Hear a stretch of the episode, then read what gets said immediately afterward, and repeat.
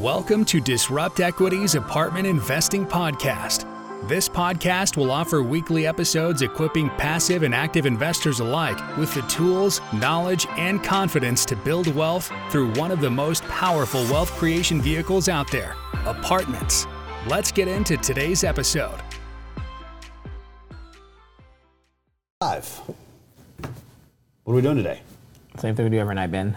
Every night? Every night, try to take over the multifamily world. I thought we were doing Money Mondays. We are doing multi. We, we are doing Money Mondays. It's one step of that that uh, that venture, that that ambitious. Plan. And when do we do Money Mondays? Every Monday, 3:30 Central. Welcome everybody. Yeah, your host Ferris and this guy over here, Ben, and we are Money Mondays. We do this every Monday, 3.30 Central. We talk about a bunch of mm-hmm. different mm. topics, fun stuff, boring stuff, and everything in between. But most of our stuff is fun stuff. We, we try to make it fun. right? You know. My parts are probably more fun than what Ben talks about, but that's just by nature. But today, what are we talking about, Ben? Ooh, ooh. So we're talking about underwriting multifamily deals as a passive investor, right? So we, at a lot of shows, we kind of talk about operators and syndicators and people that are putting the deals together, but we didn't want to neglect our friends that are just want to be passive investors, mm-hmm. right? And there's a lot of them out there. They don't want to do what what I want to do, which is be more active and lose my hair and have my blood pressure go up. They just want to put their money to work into great investment products, right? And so, you know, we're gonna kind of you know pull back the curtain a little bit and kind of say these are the things that somebody should be looking for, right? Not necessarily red flags, but you know, we're also LPs on a lot of on a lot of people's deals. So you have to understand that at the end of the day you know, we're, we're looking at it fr- through both lenses, right? And what do we look at, knowing what we know as active investors, um, you know, as far as things that I want to see in a deal offering, right? So we're going to get right into it right now. All right.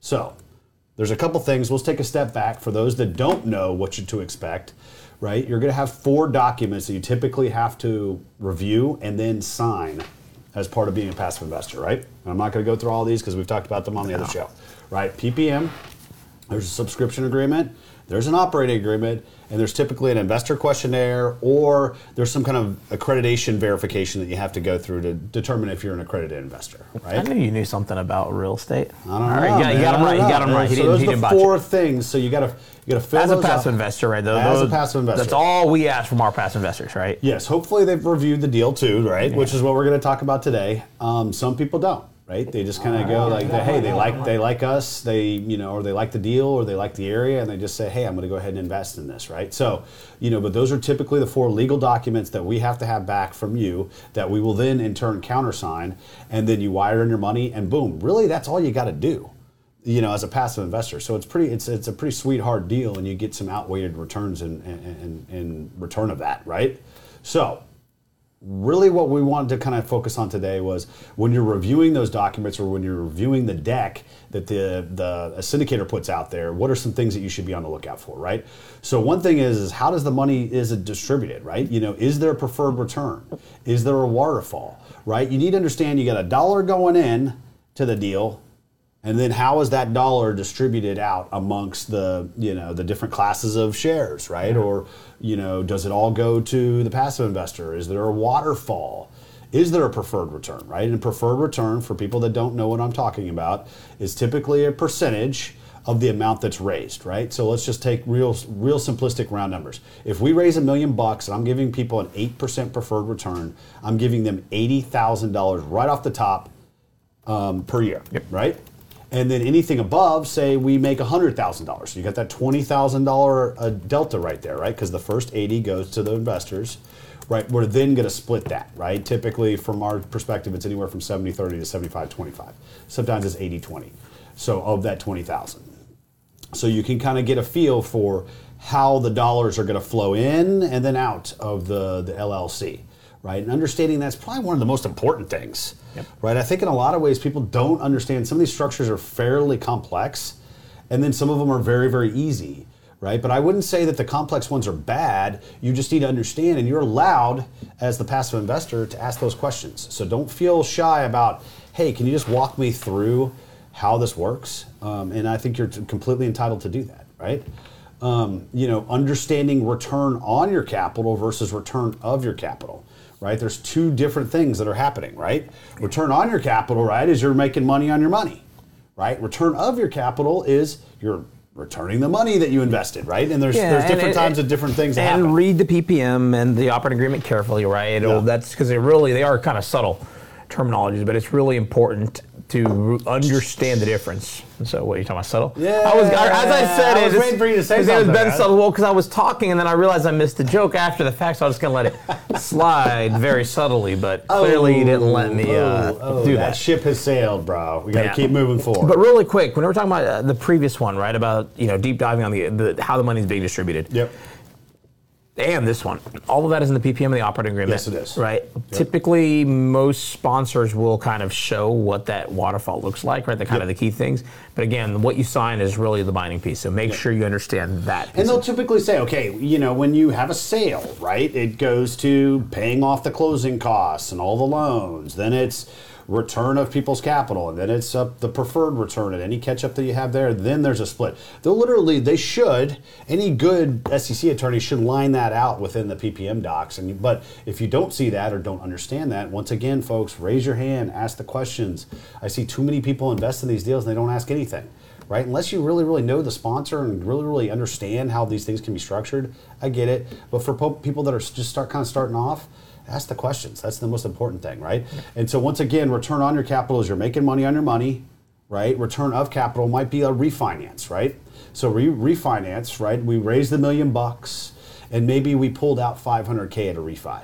That 500k, at least the way that we structure it, other people structure it differently. Once again, read those documents. That 500,000 would be return of your capital, right? So you need to understand that and what does that mean, right? Because now you've got 500,000 and then you're paying the 8% preferred return on the 500,000, no longer on the million, right? So you need to understand that. I say the biggest thing that I look at, right, when it comes to financials and, and, and really the returns is reversion cap rate that they're going to use, the vacancy that they're underwriting to, and ultimately the rent escalators. That they're using, yeah, I think you those know? are the those are the three big- things that you need to understand. plus the rents, right? What rents are they trying to get? Sure, and do you right. agree with that, right? Ask for the market rents, understand what the other properties are. And honestly, as a passive investor, I'm not kidding you not. I would literally call some of the properties around there just to understand Yeah. do I buy into that vision, right? I think that's a huge part of it. It takes a couple seconds. All right, so I'm gonna. I, I know some of the people might be new that are tuning into our show. We've talked about these concepts in the past, but I'm gonna go over them real, really quickly. Right, reversion cap rate is the cap rate that you think that you can sell the property at in the future. Right, it's typically a real thumb in the air. There's not really a lot of math to it. The the the only real rule of thumb is that you should try to be conservative on it. Right, so if you bought it at a four and a half cap. You should underwrite it to selling it at a five and a half. It's typically anywhere from 10 to 20 basis points per year that you hold the deal, right? But what's happened in the last five years is that cap rates have actually gone down 10 or 20 percent, or maybe even more in some cases per year. So, you know, that's the reversion cap rate. Vacancy, everybody kind of knows that. How many units are physically going to be occupied or not? Um, yeah, there's also economic vacancy, right? So that's your loss to lease, that's your bad debt, that's your delinquency, that's your concessions, right? That's you know you've got market rent, but maybe your market rent's two thousand bucks, but you're only collecting fifteen hundred because you have a five hundred dollar a month concession. Guess what? That five hundred dollars is your economic vacancy, right? And then rent escalators. So if you if you've called the property and you believe that the comps that they're they're basing their underwriting on is true, right? Then they're going to start stepping into what is year two's rent's going to be. Mm-hmm. And some people we've seen those pop twenty percent. You know, and sometimes I've seen people pop rents five to ten percent every year throughout the whole Which period which is kind of nuts. which is ins- insane, but people do it. And unless you're asking the questions, you're not going to know if people are being conservative or not, right? Typically, the rule of thumb outside of the last six months, where we've seen some tremendous rent growth, is anywhere from two to four percent, depending on the submarket and what you're going to be doing to the property, right? That's typically years two through whatever the whole period is, right? So that's the rent escalators. And how does that impact on the returns? They impact tremendously, right? If you're buying that four and a half cap, you know, deal, and then they say that they're going to sell it at a three and a half cap, and then on top of that, they're going to say they only have two percent vacancy, and then on top of that, they're going to say they're popping rents ten percent across the board every single year. Guess what? The most dog deal out there is going to look like a, a, lot know, of a small diamond changes can lead to a really big Huge, like, impact. and yes, that's an extreme extreme example, but these things compound on each other too, folks. So you need to ask those questions when you're looking over the the deck, right? Or when somebody's presenting you with the deal. Those are probably the three things that can really move a, the needle one way or the other. Um, how is the debt structured? right? You know, who's the lender? What's the interest rate? Is there preferred equity on the deal or not, right? And understanding where you sit in the capital stack, right? Typically for people, so just so they understand, you got senior debt, which is the lender. Then if you do have pref equity, your pref equity is right below that, right? It's called preferred equity for a reason because it's higher in the capital stack. Therefore, it's less, or excuse me, it's more safe. And then below that is common equity, right? And you need to understand who gets paid when, you know, who gets paid back first, and ultimately understanding the the risks in the capital stack too. Yeah. Right. Um, understanding your voting rights. Sometimes there's there's PPMs out there where you get really no voting rights. Yeah, you know? no, and, and, you know exactly. Understand the cases where you, as an investor, need to help make a decision, right? Mm-hmm. You know, if they want to sell the property, do you get a vote? Maybe not. If Yeah. they want to buy another property, do you get that right or not? Right? It talks about a lot of those nuances because, again, you know, you're ultimately trying to find something that you're comfortable with, right? Both Yeah. in terms of investment, in terms of returns, and in terms of operator. Yeah. Yeah. And some people love their operators and they trust the operator to make the best decision, right? Ultimately, Yeah. you probably want to invest. With something like that versus you don't I'm trust always- your operator and you're having to look over their shoulder. That's probably not a good You're betting on the in. jockey, not the horse, folks. Right? Yeah. You know, at the end of the day, the operator. When, when I'm looking at a deal to potentially, you know, invest in, it's always the operator, then it's the submarket, then it's the deal, right? Because those two top things can really turn a bad deal good or a good deal bad. Right? Question though, have you ever actually been a jockey on a horse? Been a jockey on a horse? No, but No? I've ridden a horse. Ridden a horse? I have ridden a horse. We rode, we rode horses a few weeks ago. I know you. I know you with, have, uh, but you know, but guys. we got to go ride a horse on a race now. So that might Uh, I don't know. I'm, I'm not really quite there, my friend. You know, but all right, back to what we're talking about, which is passive investing. But before we continue, Mo- uh, Money Mondays do this every Monday, 3.30 Central. If you have comments, questions, thoughts, ideas, topics, whatever, please leave a comment. Let us know. We want it to be answer them live. interactive, right? But if not, we'll continue, keep continuing. So Let's move forward then. All right. Sounds like we don't have any questions. They're just absorbing all of this, and I love it. All right. So you need to understand those voting rights, right? Do you have, you know, do you have to vote on a sale or a refinance, right?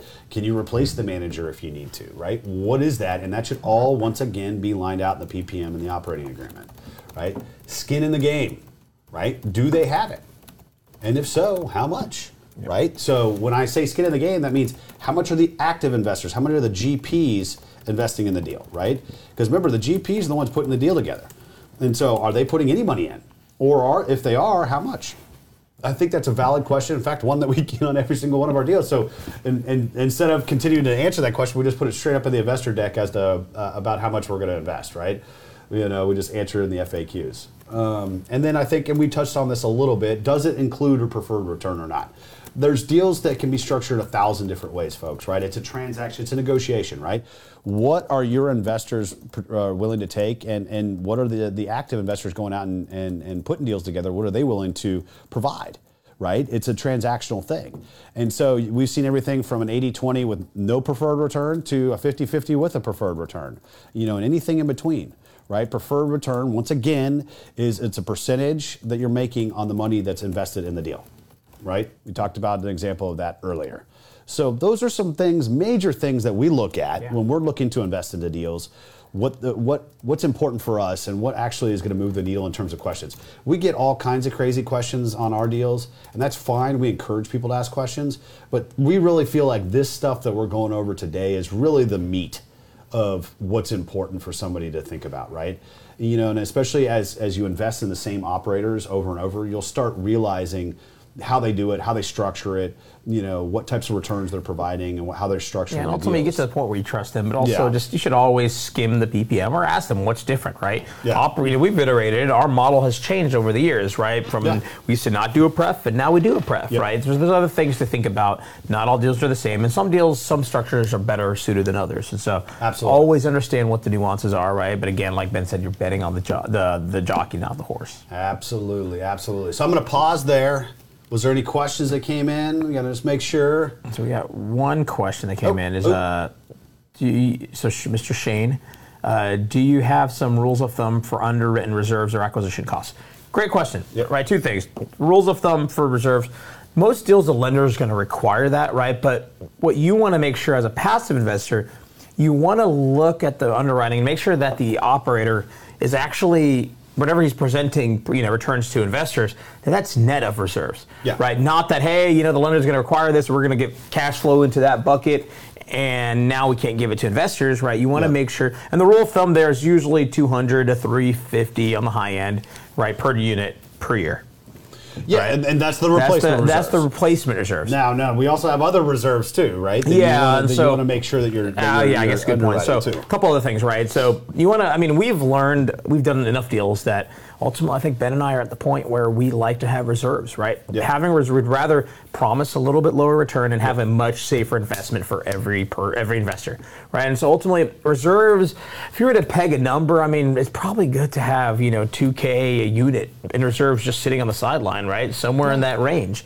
You know what I mean? Just a rainy day fund, something blows up, something goes wrong. Maybe you have a transformer that messes up at a property. Ask us how we know. We're giggling because we had that happen today. Literally yeah, today. It's fifty mm. to seventy thousand dollar expense Yep. out of the blue. That's where the rainy day fund is invaluable, Yes. right? Yeah. And so it's good to have that. Make sure that's modeled in, and then you know I think the other piece of this just acquisition costs. Typically, that's very lender specific and other things, but you're typically looking at two percent acquisition costs. Independent of operator fees and other things too, Yeah, but you know, got- in that two to three percent probably all You've in. got you've got fees, right? And then you got closing costs, right? Closing costs typically on an on an acquisition is probably going to be, you know, call it 2 to 3, right? And then there's going to typically there potentially could be, not everybody charges them an acquisition fee, right? And that's typically anywhere from 1 to 3. Once again, that should be outlined in your PPM. Any fees that anybody's going to take should be outlined and you should see it in the investor deck as well, which is by by uh, you know just so everybody knows, the investor deck is always in the PPM as well. So maybe you've missed the webinar, you don't know where any of this stuff is. The investor deck is embedded within the PPM because they have to show what the actual business plan is as part of that. Yeah. So, uh, great question. You know, I think that that shows is somebody being conservative or you know mitigating risk versus somebody that's really coming in. It's real tight. There's a lot. There's very little reserves, and if anything goes wrong, they might come back to you for a cash call. Another question that, or another thing that you should be re- reviewing when you're a part of your PPM too is, is the cash call mandatory?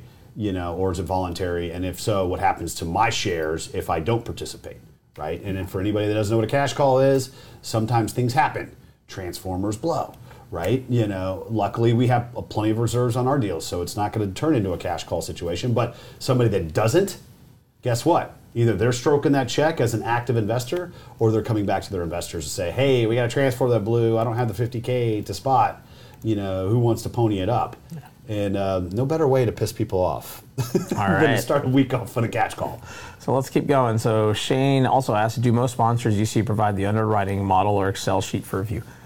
I'll answer this one. By default, I think most don't. And the reason really is that it's usually too complicated for most investors to understand. Yeah. Right? If a, an investor that does not understand the nuances will make, you know, bad assumptions and probably misunderstand it. That said, any sponsor that is transparent and candid, they'll share it out Yeah, it's not that right? big of a Someone asked for it. Well, sure. Here's it is. Let's go talk through it, right? Yeah. Typically, you want to get on a call and try to walk through it with somebody, right? But that's definitely, I think. Yeah, because it. I mean, everybody's got know, different sheets. I think you bring up a good point, right? You know, I mean, our sheet is is is heavily customized, and it might be completely different from the next guy or gal's sheet too. Yeah. So how you have to understand how the numbers flow, right? And so, but yeah, if anybody ever asks, we typically will provide that. That's not a problem, but it's not something that you just broadly give to everybody. Uh, mainly because you know, at the end of the day, the sheet's copyrighted, and you know, not ours to give around. Let's keep going. So, uh, a person on LinkedIn says, uh, "What is a typical asset management fee for value add deals?" I'll say, you know, asset management, the industry norm is one and a half to two and a half percent. That's what you Yeah. typically see on asset management. Now, that said, the value add piece is typically handled as a different fee, right? A lot Mm-hmm. of times you see a construction management fee, which is, hey, we're doing two million dollars of construction, Yep. and you know the operator will take a percent of that, right? Anywhere from you know three percent ish. I think is kind of I've three upwards to 10. Three to ten. I mean, Yeah. it kind of depends on a lot of things. Um, and so that's typically how that value add component does. Yep. But whether it's a brand new asset or a 50 year old asset or a 100 year old asset, the asset management fee is really more so covering, you know, m- supervising the, the property management company, dealing with the CPA and getting K1s and just kind of making sure the business plan gets executed. The fee for the actual value add piece is a typical, is a you different fee. oversimplified the heck out of that thing, man. Yeah, asset management is the easiest part of the business. Uh, Let's keep going. Rasul uh, not asks, how would an investor know if a syndicator is being realistic with their projections or being overly optimistic with their promise in the pitch deck? Is there any recourse for gross overstatements? No, there's no recourse. Obviously, buyer beware, right? You know, I mean, it's it's pretty much lined out in the PPM all the risks. Look for people with track records. And track record doesn't mean just buy. Buy is easy. Buying deals is easy. Look for people that have done full cycle Yeah. deals. Where do they actually return on their investors? Both what do they distribute and what do they actually do on the sale? No, I agree. But I mean, I, once again, buyer beware. It lists all the PPM, has all the risks in there, and ultimately, at the end of the day, folks, what we do has an inherent amount of risk, and you could lose your whole entire investment, right? But that's why it's called LP. You're limited to the investment that you have into it. So, you know, but at the end of the day, right, you have to really verify, trust, but verify. Um, and I think you know people that have maybe a little bit more robust of a track record, resume, um, you know, ultimately ask people in the industry too, right? What do you think about these guys? Are they legit? Are they good guys or good gals? And you know, have what they said, you know, come to fruition? Because I think at the end of the day, like Ferris had mentioned, you can buy, buy, buy all day long, but that's just acquis- that's just acquisition. So you might be a great ac- acquirer of real estate, but if nothing ever pays out or you don't exit anything for any meaningful return, then it's all just you know fluff in the end, right? And we see a lot of that out there in the market. So let's see if you have any more comments, questions, thoughts, ideas. Please go ahead and leave them. We'll answer them live. Topics, Uh, we got another one. Oh, oh, Jaron, Garen, I apologize for butchering the name, but it says, uh, how would you suggest a passive investor verify the track record of their sponsors, deals, returns, etc.?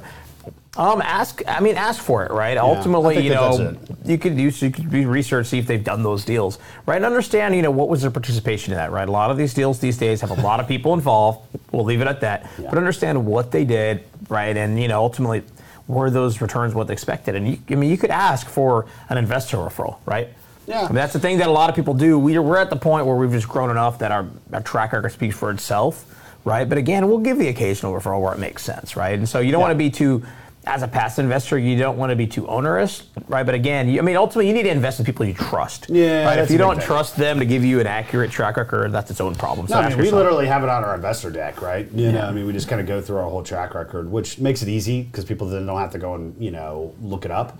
But you know, I mean, anything beyond that, we're always happy to, to provide returns and, and what had happened, right? But I think Ferris had mentioned, right? There's a there's a point where you know people can be asking questions and doing due diligence, you know, as as part of the raise, and then but by the time they finally get comfortable with the deal, it, the thing's already filled up or the, that that train has left the station.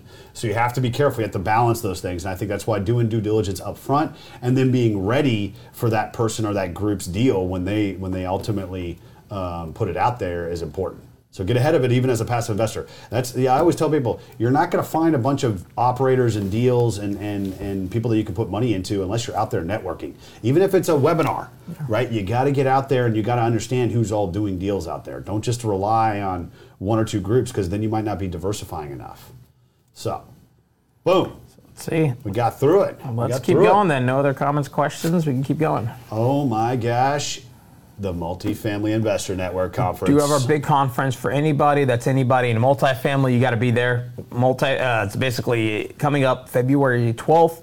It's our biggest conference back here in our backyard in Houston. It's a good time to be in Houston first and foremost, and we have an awesome be lineup. hot. No, it's a good time to visit. We try to make this a you know a good place to visit every year. Stay tuned for what we're going to do in the summer, right? But ultimately, awesome lineup. One of our best lineups, I'd say, to Yep. Mm-hmm. date. Right, really v- big variety, and you know we're excited. So tickets are going fast, I and we are expecting huge turnout, four or five hundred people at this one. so we look forward so to what's seeing that you there. discount code, Use buddy? the code disrupt for hundred dollars off. You could try that code on anything. You know, if you're buying a house, you could ask them, "Hey, do you take a discount code disrupt?" Or if you're you know, at the grocery store, try it out. Ah, usually, you know, maybe you could find other benefits of wouldn't it. But bank on that coupon code working anywhere else, folks. MFInvestorNetwork.com, hundred dollars off. Coupon code disrupt. So, So we look forward to seeing you guys there before it sells out. Yep, yep, yep. And then we've got MFMCon coming up, and I think Yeah, where are we going this weekend, tickets- Ben? Those tickets might have been sold up. Oh, last call. Uh, yeah, let's call. so Oh we will be in Orlando this weekend. We are flying out there Friday and coming back Sunday because we're going.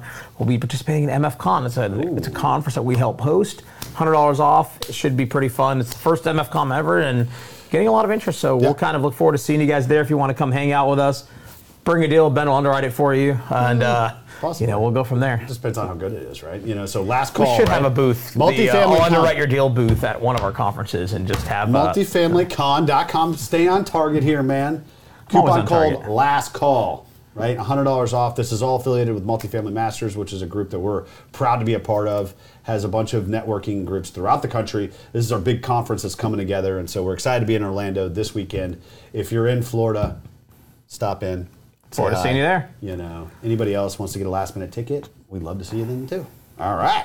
Otherwise, that's Oop, it, oop, right? oop, oop, oop. What's coming up next week? Red flags and multifamily real estate offerings. Oh offerings. my god! So it's gonna be a busy Monday because we're gonna be coming back from Orlando. Uh, It's when gonna do be a we lot get back? going We get back in, like- We're back Sunday night. Yeah. Okay. All right. But so- we'll see you guys next Monday. Money Mondays is every Monday, 3.30 Central. Ish. Stay tuned. We will see y'all then.